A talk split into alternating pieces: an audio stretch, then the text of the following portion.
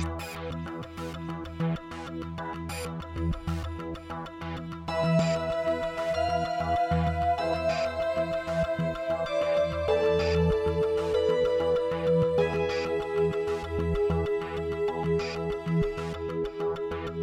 gang, welcome to episode 222 of the No Proscenium podcast, the voice of everything immersive. I'm your host, Noah Nelson, coming to you from the No Pro studio, aka here in Los Angeles. This week on the show, we've got Nick Rheinwald Jones and Katelyn Schiller, the co artistic directors of Spy Brunch LLC, uh, which just opened up Safe House 82. Uh, Nick is the director uh, and co writer, as well as one of the performers, and Katelyn is the co writer and one of the performers in the new show. Uh, this is a follow up to a Safe House 77, uh, which was, uh, we call it like a sleeper hit here in Los Angeles, um, and had multiple remounts of the show. And this is the follow up. Uh, we get into uh, how this one's different from the last one uh, and the, the creative relationship between Nick and Katelyn and yeah, we, we, we dig into some spy stuff. I think at one point they say something they wish they hadn't said. Uh, it all stays in. It all stays in. Um, got a couple of things uh, to check in on before we get into the interview. One, um, I'm going to give you a little bit of a breakdown about uh, how ticketing is going to work uh, this year for uh, the Here Summit and Festival in 2020, which is coming up uh, in March, end of March, the 27th through the 29th at the Pasadena Playhouse. This is our follow up to the last two immersive design summits. I'm going to give you a, a, a little preview inside scoop. Uh, and then, uh, of course, we need to check in on the Patreon. Uh, again, thank all of you, really, because uh, uh, I know I, am pretty sure at this point that all of the re- regular regular listeners to the show, like the super regular listeners to the show, are have jumped on board the Patreon bandwagon. Uh, I'd be shocked at those of you who haven't. Um, we are we're doing a couple of things right now. One for the Patreon backers, we are doing an audience survey, uh, and only about ten percent of the folks have responded so far. Uh, this this is partly for us to uh, you know do better shout outs as we go forward. Uh, I've got the dream of doing birthday shout outs for people.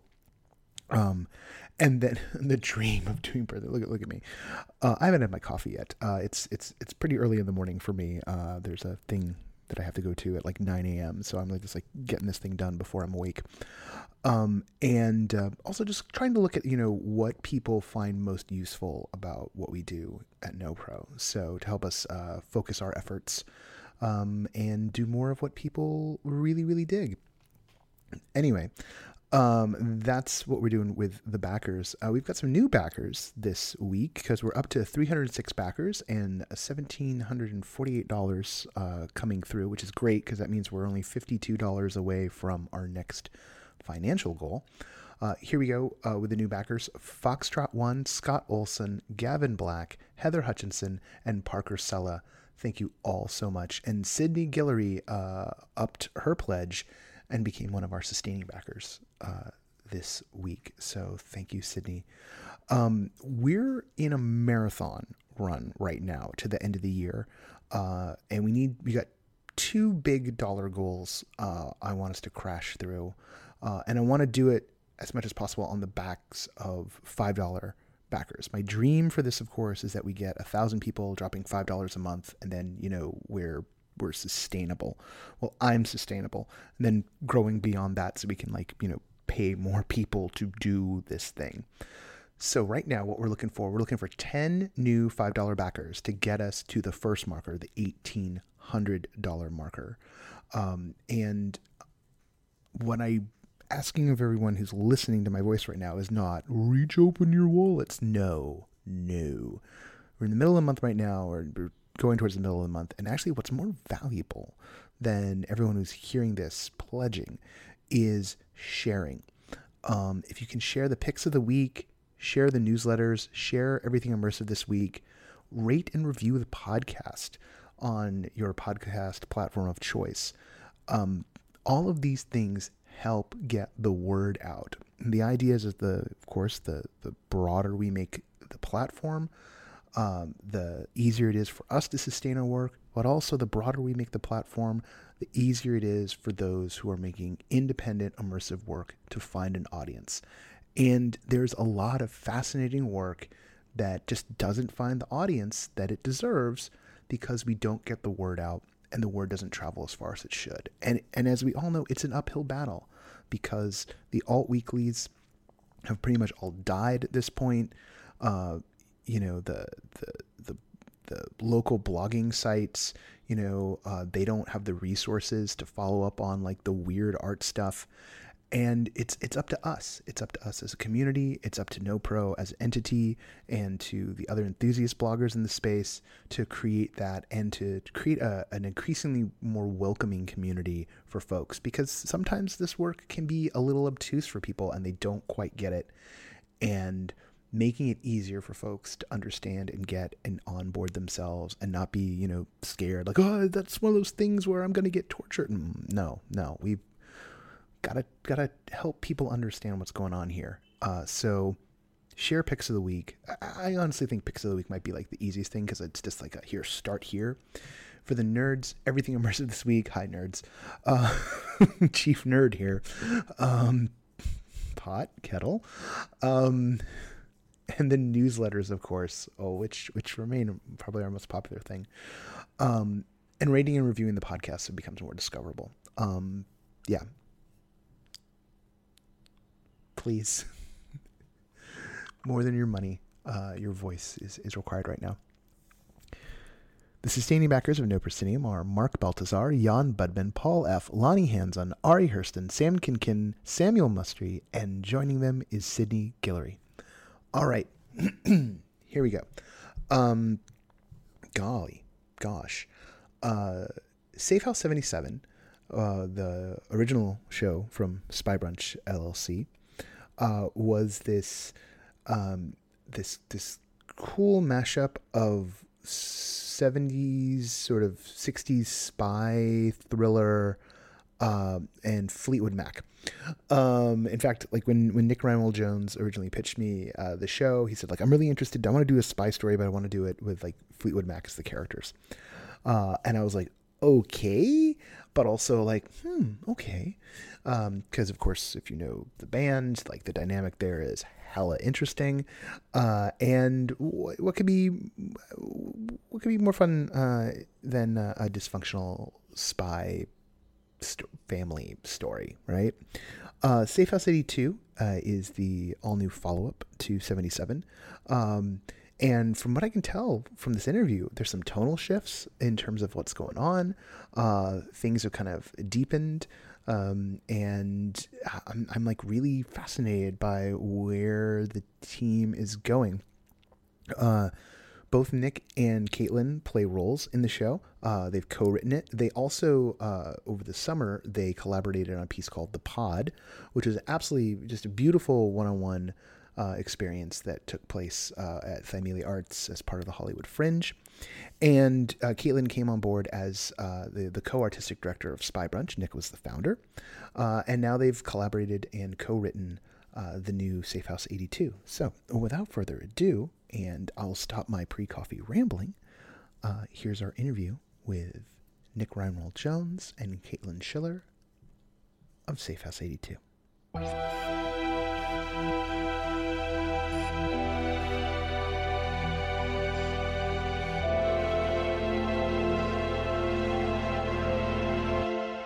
So we're here in the safe house. Yes. Literally in the safe house. Yes. Yeah. Do we you didn't feel we safe? didn't blindfold Noah. We probably should have, but uh, it's it's only in my neighborhood. So this is the funny cuz yeah, this is like the easiest this is the second easiest podcast venue for me possible because like the first one's my apartment and the second one's here uh, because literally a, a 10 minute walk away. Um, so everyone who's been to my apartment will now know But I think everyone who's been to my apartment was at uh, Safe House 77. So Nick, maybe you can tell us the the new show which opens tomorrow. Uh, when we're recording this, uh, yes. which we'll probably run it this week. It like opened like two days ago. Um, the future, the future, the future, in the past, in the past of the future. Um, what is the Safe House series? Uh, so Safe House started with Safe House 77, which uh, debuted uh, almost exactly two years ago. Uh, it was the first immersive show that I ever created or was involved with in any way. Um, and I knew that I wanted to do immersive after I saw some immersive shows in New York. I was very frustrated as a screenwriter and trying to be, you know, trying to sell pilots and stuff like that. And I knew I needed a new creative direction somehow. So I came away from seeing Then She Fell and mostly Then She Fell with that. I was that was that was pretty much enough for me to be like I, I need to do this. And uh, so I came back to LA and started working on what I wanted to do for an immersive show, which was a spy thriller, because that was the genre that I liked. And that became Safe House 77, which is a hybrid of a LA house party in 1977 and a spy thriller in which you're inducted into the CIA. And Katelyn, you were an actor in that show. Yes, yeah, it was my second immersive production. Yeah, the first one was It was uh, Covell, Covell, where I was the tiger. Yeah. Yeah, yeah. Thanks, Annie. Yeah, which is also also in this neighborhood. Like, there's something like it, it's kind of funny. There's like a little bit of um, uh, a strange magic to uh, this neighborhood because Cavell was down the block. Yeah. The Nest, And this was right around the street, right and around the then street, yeah. Jennifer, who was in our original cast of Safe House, was roommates with Jeff from the Nest, and that's so she was right around the corner as well. Yeah. That was wild. Yeah, no, the, the, there's it's this little little micro epicenter of of Yeah, immersive it- LA. this is where you want to be. Yeah.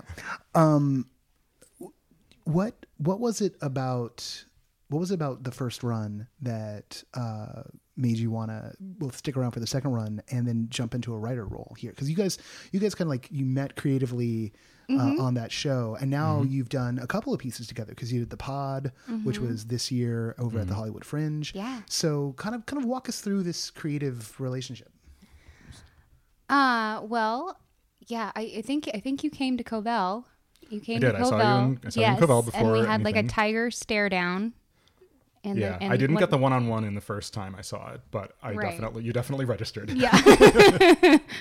um, but I I knew like this was this was a format and and a way to to reach people and audiences and really connect to my empathy in real life. And I wanted to work in immersive, like almost exclusively because I'd never seen any, anything like it, and it was a place that I could really utilize all of my skills. Um, and when I saw there was something, I think it was on Everything Immersive that I saw the audition for 77. And I was like, I don't know what this is, but this sounds amazing. Oh my god, that's right. It, it- you did list on there. It's so. Yeah. I, I don't even think of EI being around that long. So, but it has been. And I think Katelyn was the only person who auditioned who actually came to us through that because we did open casting through a lot of outlets. Yeah, And was we didn't like too. we weren't I, I wasn't well known in the immersive world enough for like just all the immersive people to automatically come audition like Mm-hmm. so uh, I was lucky to get Katelyn through the through those channels and I think Annie told you like I think Annie like sent it over to you and then you Uh huh. Yeah. Yeah. Yeah. Annie, Annie So- Lesser's great about like, look at this job. It's Yeah. great. Um, but yeah, it was the development process was like anything I'd ever seen. Nick really was interested in our feedback and around building the show and also like building the characters. Like he will write scenes for you that you're interested in. Like and that that was like mind blowing and I never had experienced that. And he, he he really takes care of his his team. Like um he's really good about making sure everyone is like financially supported for their artistic work, which is unfortunately not always the case in, in this industry. Um, and just just his open heartedness and like he was always willing to learn along with us because he was also new to the format. So he was also interested in, in um, exploring what was possible. So yeah it was really like we all just l- figured out what the show was together Yeah. sitting sitting in a room you know I I started with like when when we had the full cast I sent everyone a sort of very basic outline of what the show could be. And it's actually it's it it ended up being not that dissimilar from what the show ended up being but we made like huge changes along the way that ended up like some of which we kept and some of which we unmade. But like the cast really just like we all kind of figured out what like we were starting from scratch. Like we like none of us i mean some some people like Katelyn had done immersive shows before some hadn't. Everyone had you know everyone was a strong creative person but we just kind of were like okay we have no, we're, we're starting with zero assumptions except that we want this to be a spy thriller and house party and how do we keep those elements alive and what can we do and then at a certain point um, time ran out and i just had to write a script so you wrote in a week. ran into my room and pounded it out and that was most of what was in there and then we you know we added more things along the way but yeah just the opportunity to get to know the actors. I already had characters in mind but like sort of matching those to the personalities of the people Um, I think that's a lot of what made Yeah. it made it special. And I was I was right off the bat. I'm like, I want research, and you had like TV shows for me to write and uh, to watch, and um, music to listen to, and just the fact that we were. I don't know if a lot of people know this that the the characters are are based on um, Fleetwood Mac band members, and so we had a whole. Like that was just actor juice, just to dive into those people's lives and and and consider them from a spy uh, um, mindset, and what what could they do and how would they fuck up each other, you know? Yeah.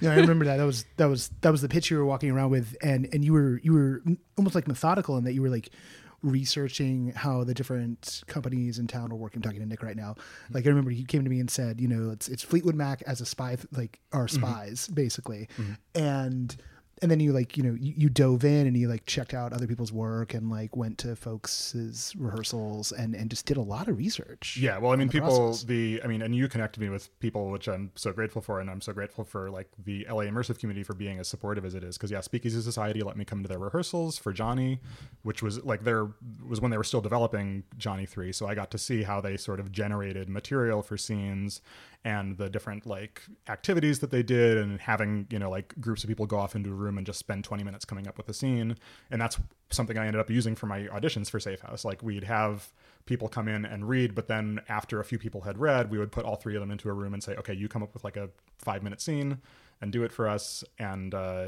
yeah, so just all these things that I just, you know, was able to like, take into my brain, shine on. Uh, Marley and Anna also let me come to their stuff. And um, yeah, so I just, I, and I got great mentorship in general. So, uh, but, and combining that with, yeah, just, just tried to do as much. We didn't do a lot of CIA research for the first one, but we did a lot of Fleetwood Mac research. And, Yeah. well, one's more fun than the other. Well, we had a consultant from uh, the CIA, didn't we? Yeah, we're not allowed to say that we did. But Oh, oh, never mind, never mind, never mind. I think it's it's been some time, and we're not we're not identifying who that person is. But yeah, we did have a little bit of mentorship there. So, Oh, we'll, we'll we'll leave that unexcavated. Uh, although I will I will note like it's always interesting in this town the the number of screenwriters who uh, get hired on to consult uh, the Department of Defense on all kinds of things. Like you'll never know. I think my favorite I think my favorite was uh, and they'll, they'll t- sometimes they'll tell the stories pretty openly, but like. I was at like some like little mixer thing for in the transmedia world, and there was a writer on a cartoon that I had grown up watching, um, and he was just going off at length about you know scenario. They would do scenario building for the DoD, and I was like, Wow. on the one hand, I was like, well, this is cool. On the other hand, I was like, this is insane because like the person who wrote blank is like helping the DoD figure out like, well, like if a terrorist attack happens in a city, it's like you wrote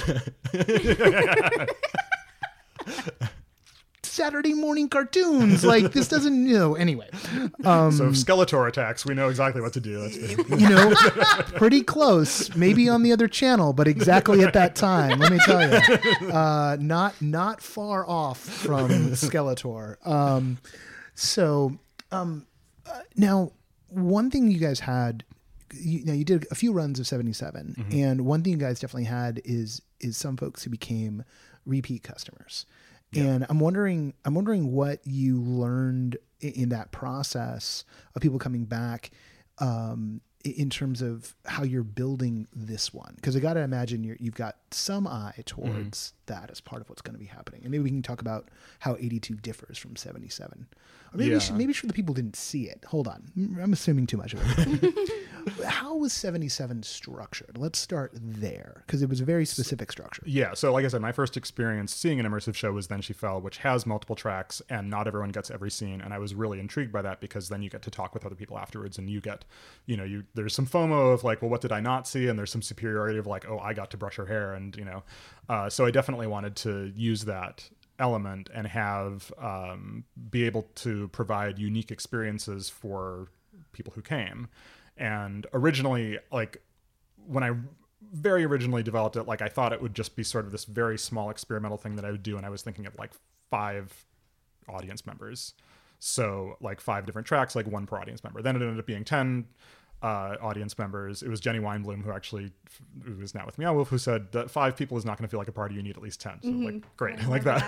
that was hugely helpful. Thank you, Jenny. um, so it ended up being two audience members per track, but um, we had five major characters. So kind of every character took charge of two different audience members, and you would get scenes with other characters, you'd get encounters with other characters, but you were pretty much assigned to your to this character for the night and that would be who you got to know the most who you started with who you ended with. And then there would be a whole lot that you didn't see um, that if you came back you could see it from another character's perspective or get the chance to do other spy activities and and stuff like that. Uh, so there definitely was a lot of replayability built into it. Um, with 82 i think there still will be there aren't really tracks per se. Um, it's a lot more sort of chaotic in a Mm-hmm. hopefully in a good way. Um, do you want to say more about that? yeah, I mean, we really wanted to make this. Uh, we we listened to the feedback from seventy seven, and you know the the tracks were fun and, and satisfying, but people wanted more flexibility, more um, freedom. So basically, this is this is a show where you can move, you can leave rooms, you can leave. Uh, you can you can move wherever you want. It's completely sandbox. Um, you can be attracted to conversations or get involved in a puzzle. Um, it's really up to you the night how the night turns out um, and what what you stumble upon How how is the process of building for that? Because you're still are we still at about ten people as audience? uh, we have 13 this time. thirteen this time. So Yeah. thirteen audience members and still about five the five characters. Um, we have. Uh, well, we had oh no, we had we had six characters, and so, Right. so like in, in Connie and Safe S seventy seven didn't really have a track, like she Right. was you know kind of like party hostess. Um, so we still have six main characters in this. Um, so yeah, it's six six characters to thirteen audience members. So there's still a you know still a pretty good Pretty good ratio. ratio. Yeah. Um, but how how is it? How's it, I mean, it's it's a little bit easier when you're doing track stuff to like design, run, test. Because if nothing else, you can always you know grab two of your other actors, throw them with somebody, test the scene out. Sandbox style things firing off and and and I guess. I guess a the lot question less is control a lot less Yeah. control. Yes. and, and definitely with this one, like it's you know everyone knows that it's hard to rehearse an immersive show without an audience. Mm-hmm. With this one, it was especially, Especially hard. Like we really didn't know at all what we what what it was going to look like until we brought people in who didn't know the show and were doing it. And mm-hmm. we did like we did a very early preview in late September, which was only about half the show.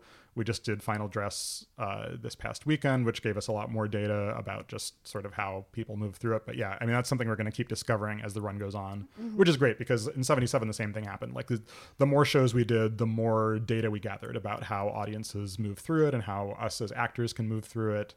And so I think it's going to be that process of just like refining, refining, refining. you're talking about in terms of data so like do you have do you have like a methodology of, of for tracking this stuff? Like uh, how are how are you approaching the thought process there? I think it's mostly just like we um well with 77 like we'd always we'd always talk after every show about how it went because you know like we were on separate tracks as well. The actors you know I'm an actor in it as well. And so I wouldn't necessarily know what Katelyn's experience had been that night or Yeah. what Katie's Like, had how been was or that guy? whatever. And so there would be a lot of useful information about like you know when i was trying to do this scene this happened or when or like this person came up to me who wasn't supposed to or i did this thing or whatever or i accidentally did this and it worked great. Yeah. Um, so like we'd always try to incorporate those little nuggets to be like okay well here's and and especially between runs when we were able to just sort of like confer and say like okay like we've done 16 shows. In general this appears to be something that happens. So let's write a scene to accommodate that like um like katie who plays sharon she she's playing in 77 she's like the sort of fake girlfriend of lucas who's one of the spies.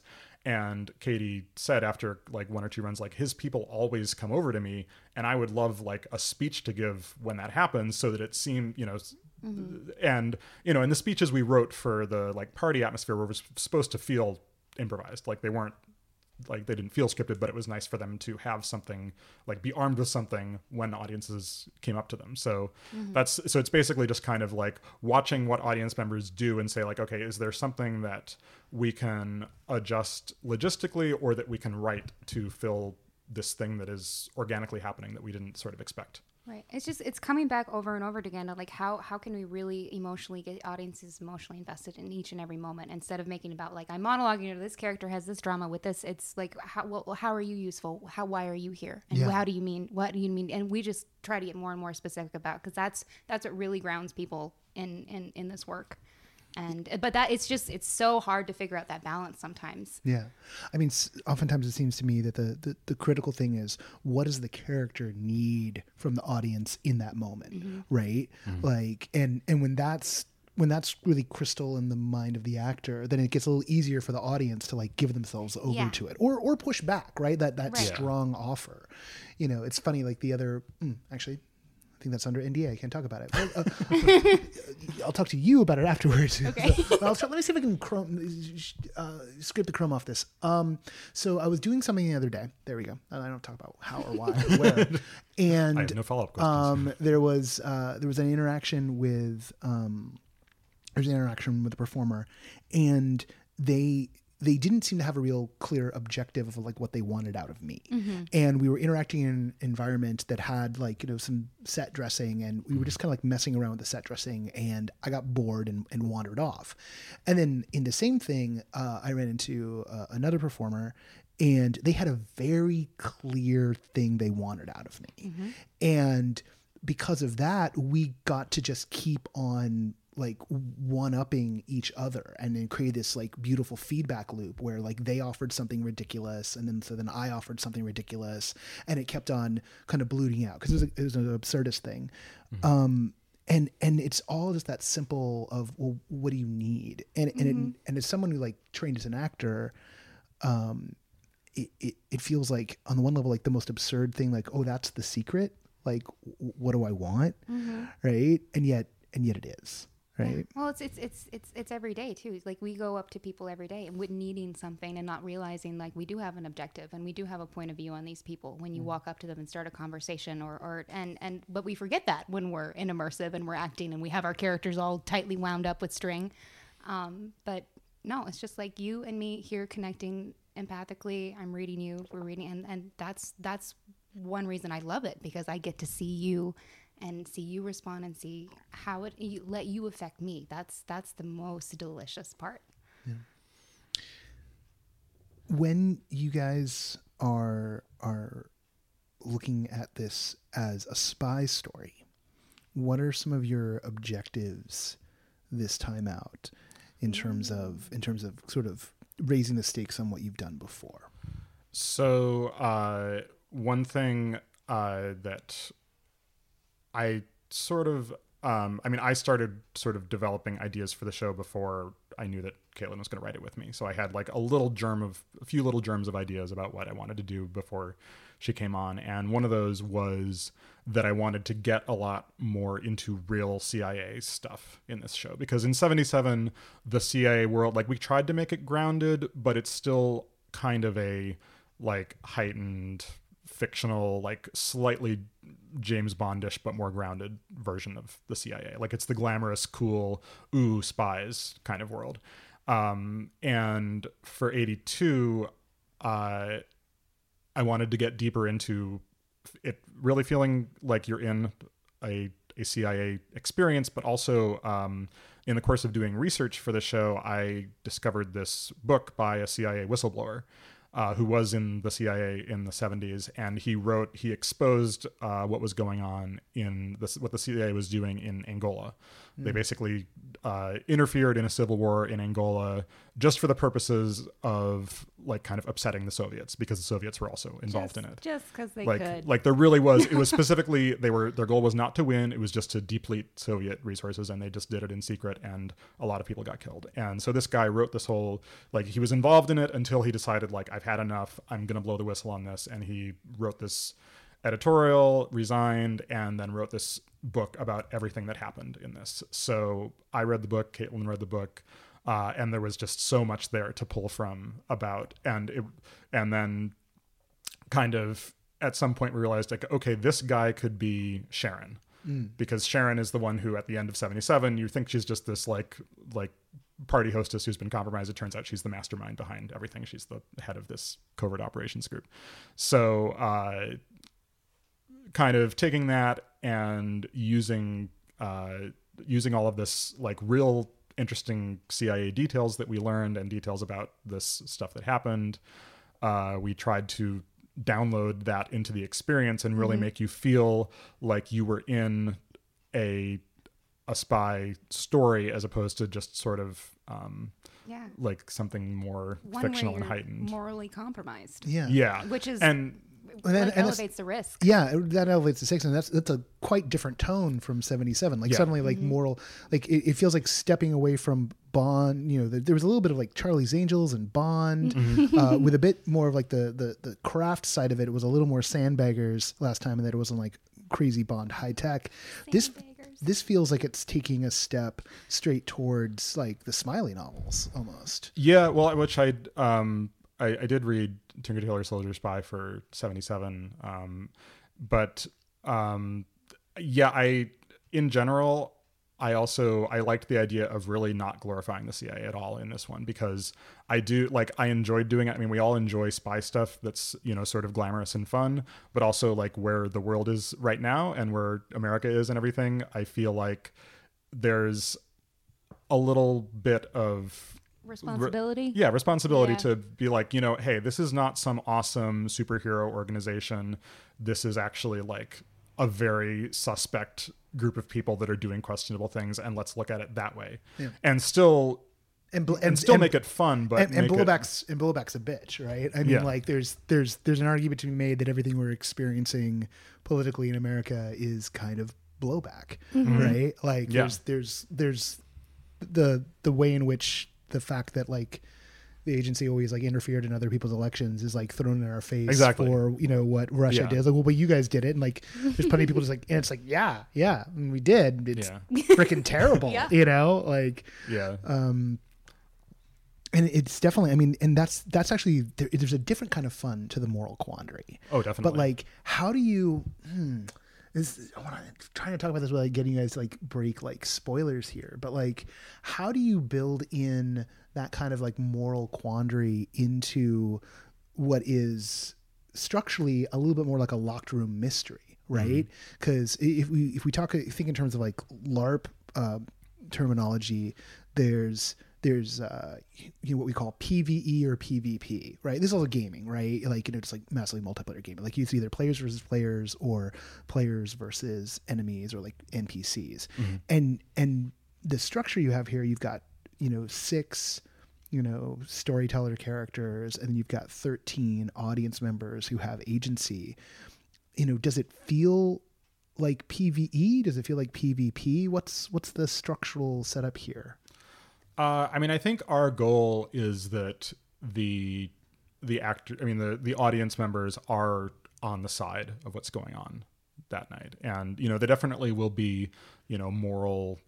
Uh, there, there will be some some gray areas that you know you come across during the night, but ultimately we the goal is that the audience as a team is all working toward the goal of the sh- the show, the, the, the goal that's stated at the beginning of the show. Uh, and another touchstone I had for that was seeing 49 Boxes, which is a magic based immersive show where the audience is all working together to try to uncover these secrets. And you don't know necessarily what other people are working on, but you know that it's all going toward the same goal. And you actually get, and you get these wonderful moments of payoff where your team uncovers something and you get to go up on stage and unlock a box and everyone's cheering for you. And I just like feeling that sense of like, oh, wow, we're really all in this together because the like when we talk about tracks on immersive shows, you know, you can have that experience where you're like, I had my own personal experience and nobody else knows what it was, and that's fantastic. Yeah. But I also wanted to have that idea of like, okay, the audience really feels like a team this time. Yeah. Mm-hmm. And there's ways to lean. Oh, go ahead. Well, another, but just just the fact that we're asking these moral questions and putting in the immersive world, putting these audience members the power of like you have the power over so many lives, like, and just mm-hmm. exploring that in the show. And if a character approaches you and questions you on why you feel that way and why you may feel that way in this scenario only, like, what does that say about you? Like that, that it just it creates its own dialogue and its own tension. How do you how do you structure it to onboard people into those stakes? Because sometimes I feel like one of the hardest things in immersive is getting people to buy in at the start. Like um, I did um, Shinbone's uh, Afterlife Anonymous, which is like an hour long show, light. I mean, it's in entertainment. It's not trying to go like really deep. And like by the end, like it was fun and we were kind of like into it. But like the first like third of it, it, it, it was like a kind of a, a slow roll up into. Like I wasn't buying in really deeply into the the stakes of the characters.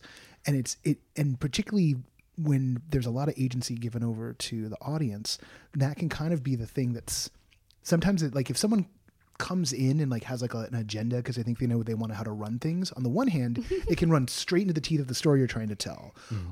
Or if they're willing to like tack through it can be like really great. It's like oh great an active player right? Hmm. Wonderful. Yes. Other times you get these people who can be like pretty reluctant and it can kind of wet noodle on you and that tension winds up not happening because the the player just kind of lets it fall slack. So how do you how do you design for that? How do you how do you aim to hook people in? Well, first of all, there's um, not to give too much away, but like we knew going into this particular show because there is a lot more of a clear plot and everything in this one than there was in 77. Uh, 77 was more of an experience. I mean, it had the story, but there wasn't sort of like an overarching plot for the night. Well, you, you or you didn't really know what it was until the end. right Um, in this one, you know what it is pretty much from the beginning. So we we knew we needed a way to sort of download a fair amount of exposition into people to get them going. And so we I'm I'm not going to say how we did that, but that is something that we like that we consciously tried to do because, you know, we we wanted everyone to be on the same page instead of everyone having their own little piece of information like they've like like can happen in other shows. And then as far as, you know, what people's, you know, what different different energy that audience members bring, I mean, we certainly dealt with that in 77. We had the party element to kind of paper over that because a lot of times people could like if people weren't really acting how we wanted them to, sometimes that wouldn't necessarily be that noticeable because it's like it's a party, there's music, there's drinks, everything like that. yeah, they can they can lean Yeah. back into this kind of base layer Yeah, and In, and in this one, what we're trying to do is have like with the sandbox element, like have options for if you don't want to engage with certain elements of the plot, you don't have to, and there will be other things that you could engage with instead. Um, but yeah, and I think part of that again will just come from observing actual people in the space because we're trying to plan for as many different kinds of audience members as we can, but uh, you know it's always unpredictable ultimately, and that's why we have really really great performers who know how to adapt to a lot of different kinds of people. over the summer you guys did the pod and i wonder what uh, what you sort of learned both like in terms of like working together that that led into this piece but also just like you know what you learned about that you know from about the form in that piece because that was uh, a, a mostly one-on-one. Well yeah it was like one audience member at a, as a time uh, and there was you know a person at the front and then nick you were kind of in the middle point and then you you got time in a closet that was a spaceship simulator with you. Um, what did you learn from that project? Um, that I always want to do science fiction plays. I mean, I really want. It was it was more of a challenge, really. Like we we really uh, we had talked uh, a long time ago. Like I because um, you know every apartment eight had such a big wave and effect on people, and I was like, if I uh, created or if we worked on a one on one experience and tried, like, how much can you immerse people in twenty minutes? How can you onboard people and you know two you know and and and how effective can you be do that on like uh you know a fringe budget? And and like it just sort of cobbled itself together with with magic and stardust and um, a lot of research about exoplanets and um, you know keeping plants alive in space. Um, but really it, it was i think it was gratifying to know that it's that it's fucking possible. Yeah. that it that the more specific and the clearer you are and the world you're trying to create if if you really saturate it you know no matter what happens in the show like people are gonna feel taken away up you know gone. So I think that's that's particularly critical, like the idea of the more specific you get, right? Like I keep on thinking there's a there's a principle to any kind of creative work in particular um, that you know the specific is the path to universal, right? Mm-hmm. So and and so often people try and like drop an archetype and you know kind of gesture towards a principle, but have this sort of fear of of dialing in and saying, no, no, it's it's this shade right here. Mm-hmm. It's you know, it's a ficus, not a rose bush, right? you know, and and and that's what prevents people from from letting go into the experience because like I, I just keep on thinking about what separates this kind of work from a larp right and mm-hmm. as much as i might like doing a larp i often f- find that a larp structure there's so much so much of the responsibility lies with the player Yeah. so when someone comes to me and says like oh it's going to be a larp experience i'm like oh but maybe i don't want to work tonight Yes. you know maybe Yeah. i don't want to create particularly if it's a larp experience where i'm being i'm being assigned a role that maybe has a, a certain lack of specificity. Like you mm-hmm. give me something you give me something specific enough i can respond and kind of get absurd with it. Like if i reject it but but if i accept but reject mm-hmm. and kind of like not take it seriously you can have like a lot of fun with it that way. But but so often it often feels like you know people building a sandbox but then not putting anything in the sandbox and saying just like well don't you want to play in the sandbox? And it's like But why? why? Yeah. it's just sand. Yeah. like you didn't make an offer right? Like which was like that experience i had like you know earlier in the week where it was like but but make an offer. Give me something to react to. Yeah, I mean, I I always feel with immersive that I want to create things where the nothing is required coming in on the audience's behalf. Like you can just come in as yourself.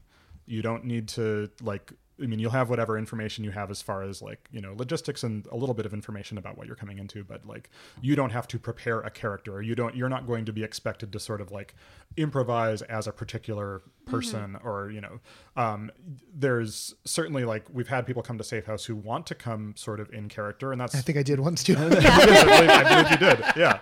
And that's totally cool.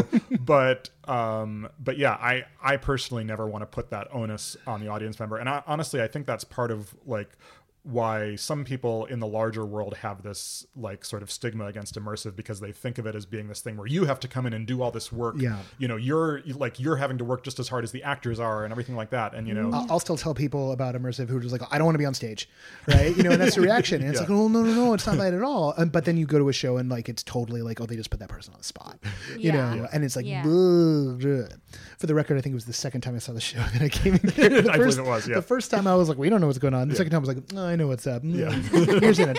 And it was it was less an agenda and more of an attitude, right? Right. You know, which is what's what, what can be a lot of yeah fun. and we yeah we've had people that really have a lot of fun with that but yeah i think it's like you're giving the freedom to make it what they want but you're also not forcing them to invent anything in particular like they you know it's like you you give them all of the sort of breadcrumbs they need to and they might they might you know in you know if we talk about the pod like it what we did was basically like have you walk in and we tell you who you are.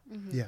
um and so and it's and since it's only 20 minutes and since it's so focused on you i think it's very easy for you to assume that role and say okay this is who i am. I'm going to react you know we're still again we're not making you make up a character. You're still you but we've created this specific sort of You reason why you're here and everything and Yeah. yeah I mean, you had you, you. It was a very specific role. Like you had a specific job, which was to like test out this AI through reacting authentically. yeah and and that that made it easy to just let yourself go. Like when the injunction is simple enough, and particularly when the re- injunction is react truthfully, then then like you, you're free to go, and then and then you get to do. And I'm pointing to Katelyn now. You get to do the thing which I, I love.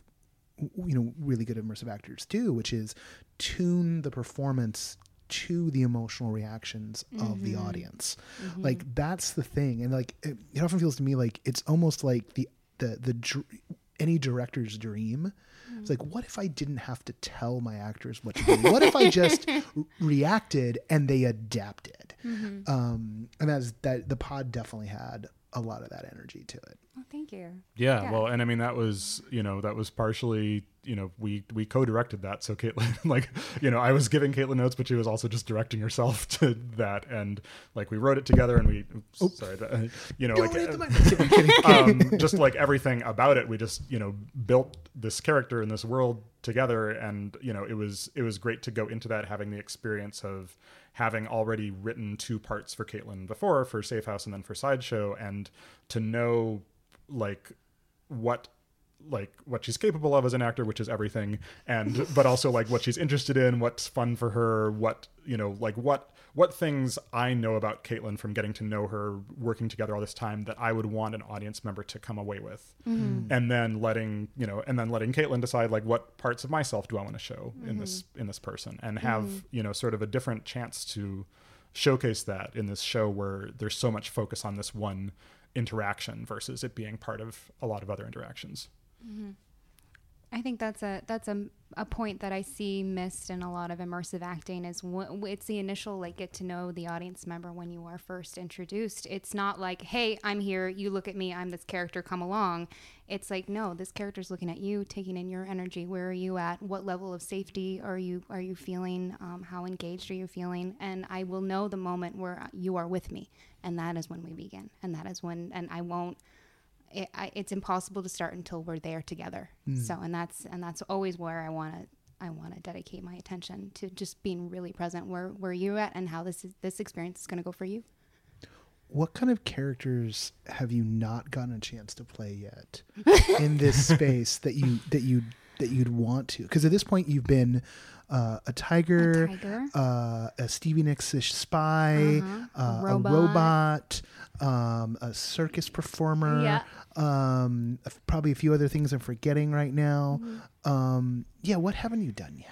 You know? Um, I mean, there's I'm not in the sense of like you've done it all. No, literally, like what what what what do you what do you dream sometimes about? Like, oh, it's fun to this would be a fun world to step into. You did say a more sci-fi, so Uh, yeah, absolutely. Like being a like a, a spaceship captain would be really fucking delicious. Um, like I'm I'm really, I don't know. I've I'm in. I I love working for this format because you you really can create exactly who you want to be instead of like traditional theater or film where you're like oh you're the girlfriend or or you know there's just not a whole lot of fun and i'm more interested in, in the magic. Like i want to be i want to be a fucking dragon. I want to i want to be a serial killer. I want to you know robin hood sherlock you know. I i like i want these these strong um, minded very intelligent you know um, people who are gonna create these big beautiful worlds and like what what can i do in that? Like really sky's the limit. I really want to do everything Nick kind of bouncing the other way. You,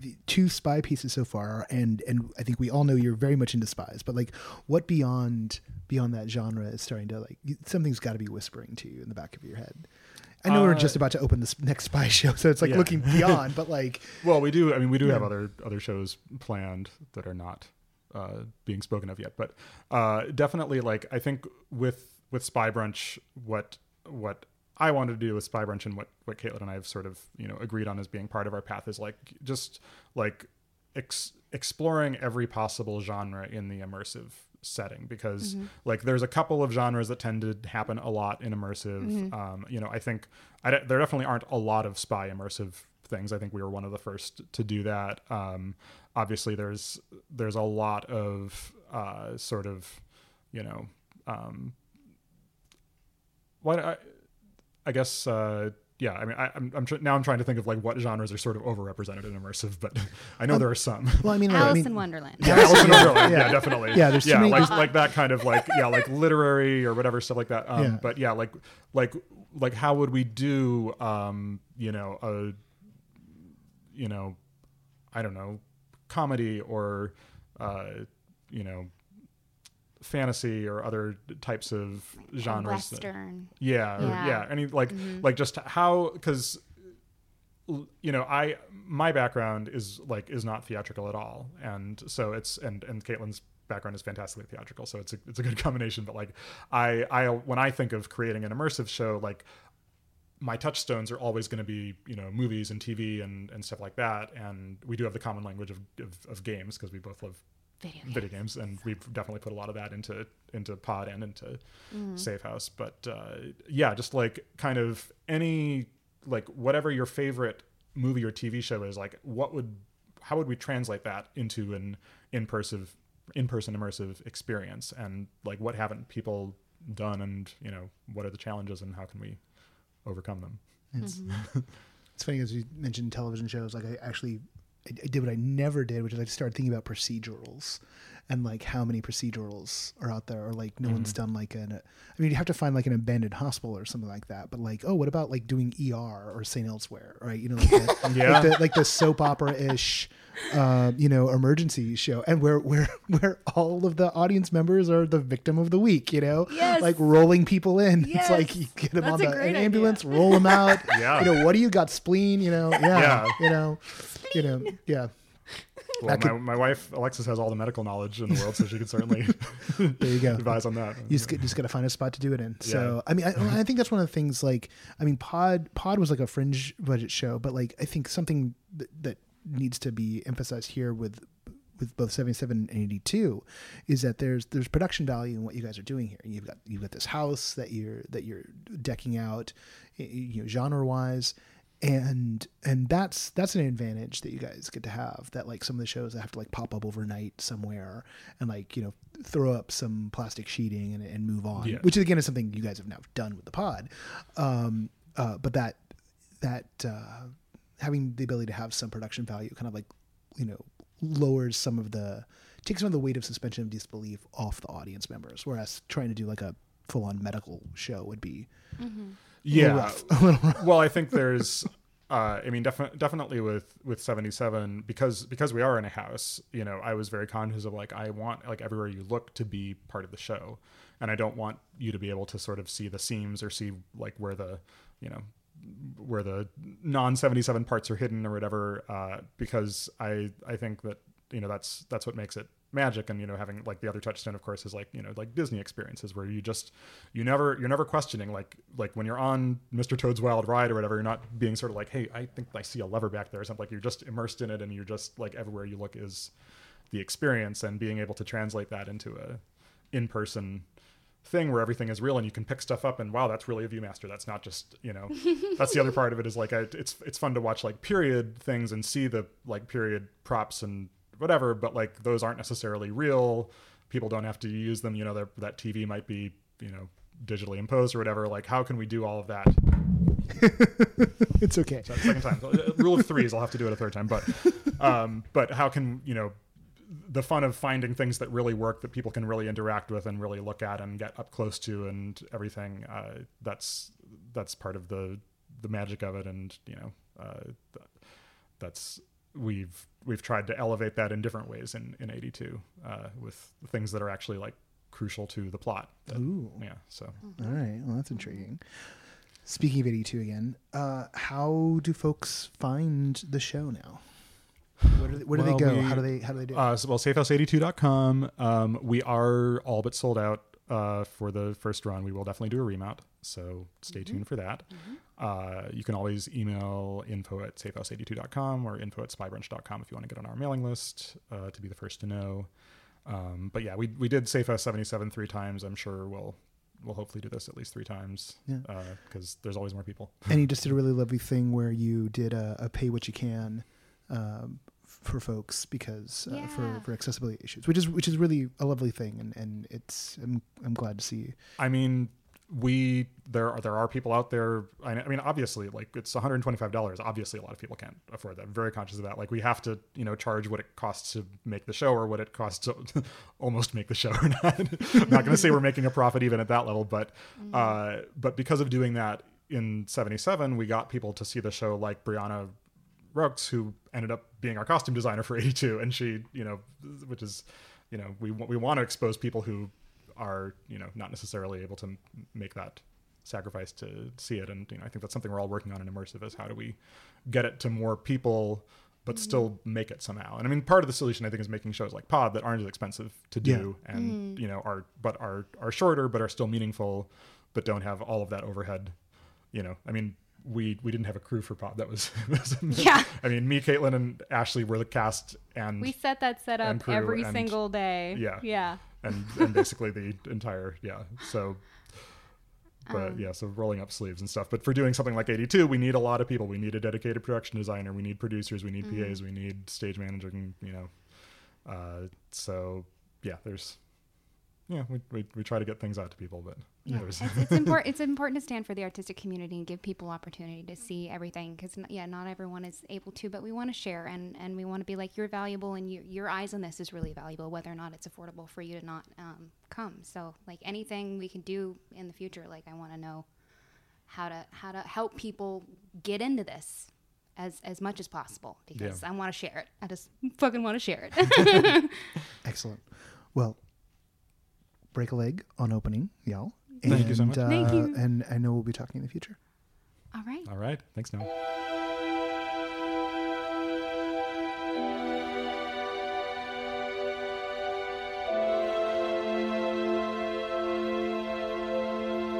Once again, want to thank Nick and Katelyn for being our guests on the show today. You can find Safe House 82 at safehouse82, that's the number 8 and the number 2 dot com.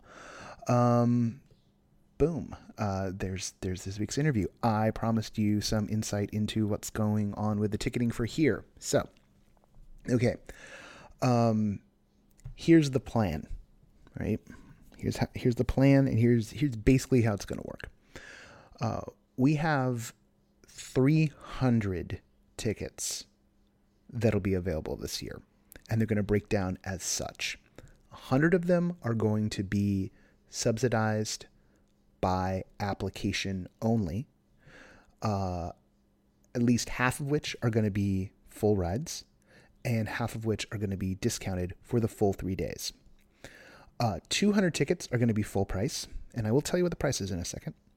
And um, there's going to be another 50 to 100 tickets based on sponsor needs and a few other things that are going to be one day only, keynote only tickets.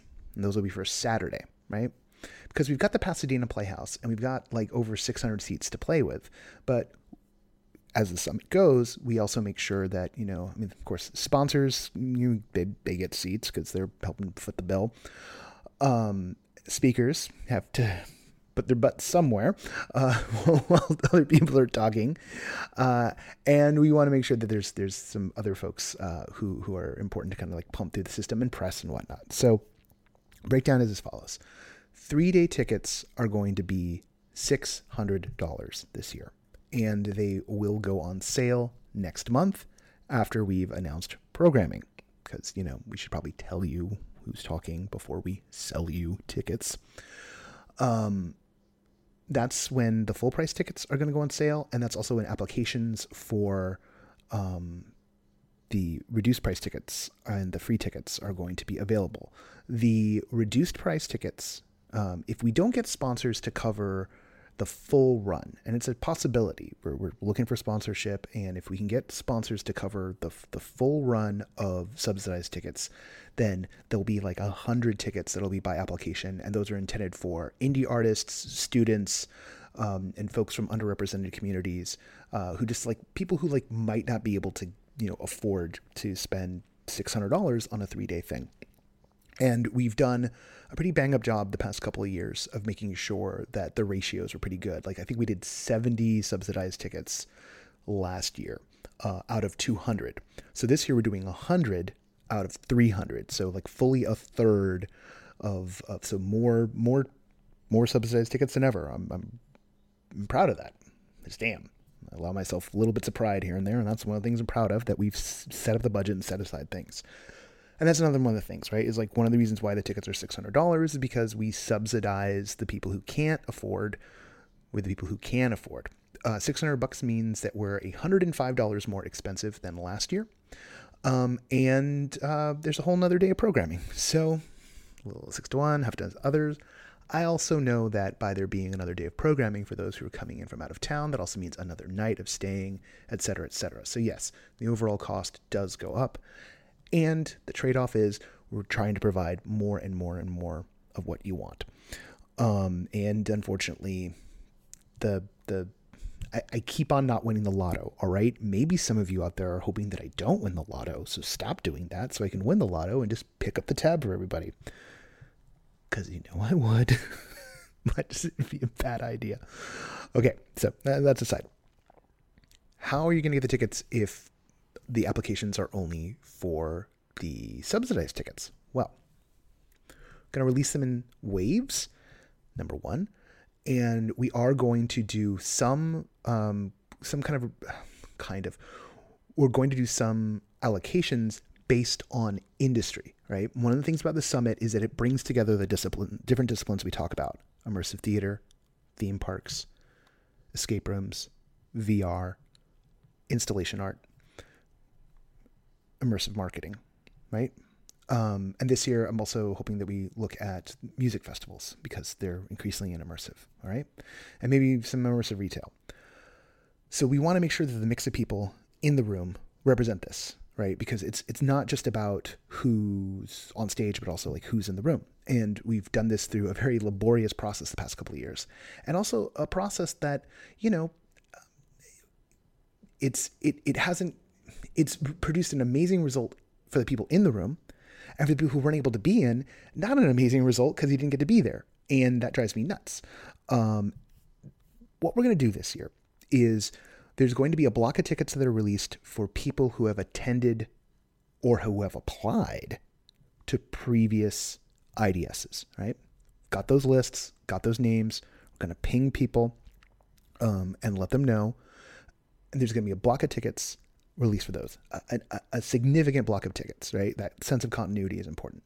And when those block of that block of tickets go up, um, free for all is not exactly the term I would use, but those will be on a first come first serve basis. There's going to be other blocks of tickets uh, for people who haven't attended before, and then also for people who have attended before but who miss out on that, that are going to be allocated based on discipline. How we're doing that is we will send out via the MailChimp that we have, we will send out, um, and, and if you want to get on the mailing list, go over to herefest.com, H E R E F E S T.com, and sign up on the MailChimp. We will send out a little survey that will say, like, who are you, where are you from, a few other you know demographic details, and uh, you know what what discipline are you in? What industry are you in? And when the block of tickets for that industry goes live, there will be time. You will be, hey, hi, these went up. First come, first serve. One of the reasons I'm doing first come, first serve is the past couple of years we've had people um, we, we did a whole thing where like you know we said hey congratulations you know like you got through the application process here's your ticket code um, you know pay. And some people paid and some people like took a long time to pay and then ultimately like oh i can't do it. And then we had to like kind of scramble to find people to replace. I won't do that no more. Now, the tickets are still going to be that if you've bought them, they're not returnable or transferable or, or, or refundable but we will find someone to we will have a waiting list and if someone needs to tag out we will swap and do it because and help you find a person. So that's how it's going to work like it did in the past. What i'm hoping is that through this that we're able to get more people in get people in that we wouldn't necessarily expect but still keep that dynamic balance. This is an experiment. There's one more part of this experiment which are those keynote tickets even with 200 full price tickets that are a little bit easier to come by, um, a little bit easier to come by, we're still going to not be able to get everyone who would want to go for all three days into the room. The keynotes are going to help us solve that. Um, we want to strike this balance between the intimacy that IDS had and a, a more expansive footprint. Uh, because we want we it's, it's important that more people are able to be active parts of the community. So for this Saturday, like I said, uh, between 50 and 100 tickets, and those are going to be 200 bucks. And those are going to go on sale after we've completed the sales on the three day tickets, right? So if you're not able to score one of those, those will be available. And those are going to be pretty much first come, first serve. There will be a small window of opportunity for those who missed out on the full tickets. I've not had my coffee yet still. Um, uh, for probably about half the stock we have is going to be like heads up, last chance, get your get your one days. Um, and then after that, uh, it'll be open to any and all. This is going to be the biggest event we produced so far.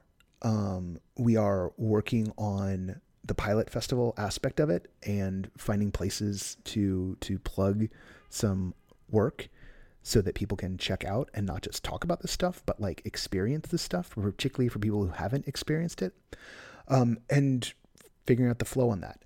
Um, we're in the middle of programming right now, and I'm looking forward to having some stuff to tell you soon. Um, wish I had stuff to tell you right now, uh, but I don't yet. Um, eager to. And yeah, uh, tickets will be on sale early part of December. Uh, I don't have an exact date for you yet, uh, but uh, definitely before Rise of Skywalker, and, uh, and and probably like a lot a lot earlier than that. Uh, there are going to be for those who are interested in sponsoring. We do have plenty of sponsor spots left. Um, you'll notice I haven't been mentioning any sponsors, so there's a hint. Uh, we have plenty of sponsor spots left. If you are interested, if your company might be interested, if you might be interested as an individual sponsor, we have an individual sponsor uh, level this year. Uh, if you're interested in any of that, please contact me. Um, we would love to talk to you. Uh, you can hit me up, Noah at H E R E F E S T dot com for any of that business. Um, yeah. And so that's how things are to work. And look, uh, ask anyone who's been to the past couple IDSs. Uh, you know, we we put on a, a good show, as it were, and um, we've got Pasadena Playhouse, which is absolutely gorgeous, and is giving us a chance to bring the community together like never before. Okay, um, that's your update on here summit. Um, more updates soon on other aspects of it. Uh, I hate teasing you. Uh, I, I actually don't enjoy it. Okay, I enjoy it a little bit, but not as much as just like sharing things. All right. Um, golly, uh, what's up? Um, we did uh, a feature interview with Pete Billington and Jessica Shamash of Fable Studio, uh, talking about Wolves on the Walls. Uh, that went up this week. And for Patreon backers at the Immersonaut level and above, uh, the raw audio of that was dumped into the feed. and the raw audio is, is rough because it was literally recording on the laptop off of the cell phone because that's how the call worked that time. Um, but that's there if you want to check out uh, the original audio of it, and parts of it are, are hard to transcribe out of. Uh, I know because I tried. Um, but yeah, um, the archive materials are there for you. And there's just reviews, reviews galore. Um, the spooky season may be over, but uh, the volume does does not stop. And uh, I'm off to uh, Infinity Fest today, which is in Hollywood, and there's going to be some immersive track stuff there. So I'm going to go uh, listen to some smarter than me people talk about the stuff we all love. Um, so yeah, the the cycle of life it continues. All right. Uh, let's do the credits. I still, still, like I said, haven't had my coffee, so I'm just like do do do do do do do. Um, the sustaining backers of No Proscenium are Mark Balthazar, Jan Budman, Paul F., Lonnie Henson, Ari Hurston, Sam Kinkin, Samuel Mustry, and now Sydney Guillory. The music for No Proscenium is by Chris Porter of the Speakeasy Society. You can find everything we do at noproscenium.com. We're at No Proscenium on Twitter and Facebook. Our brilliant Instagram is at no underscore proscenium. Really, uh, just behind the scenes stuff in the stories. All of it's saved on the profile. Check it out. Please check it out. Um, Patreon.com slash no proscenium is how you help us. Please rate us on your podcast platform of choice. It helps people discover the show. And of course, by people discovering us, they discover the things you love. Um, we all help each other out. Um, picks of the week, everything immersive this week on the website. Really would love it if you shared that. Um, we we got enough going on now that uh, people should know. People should know. Your friends who don't believe you, they should know. All right. Uh, I'm Noah Nelson, and until next time, I'll see you at the show.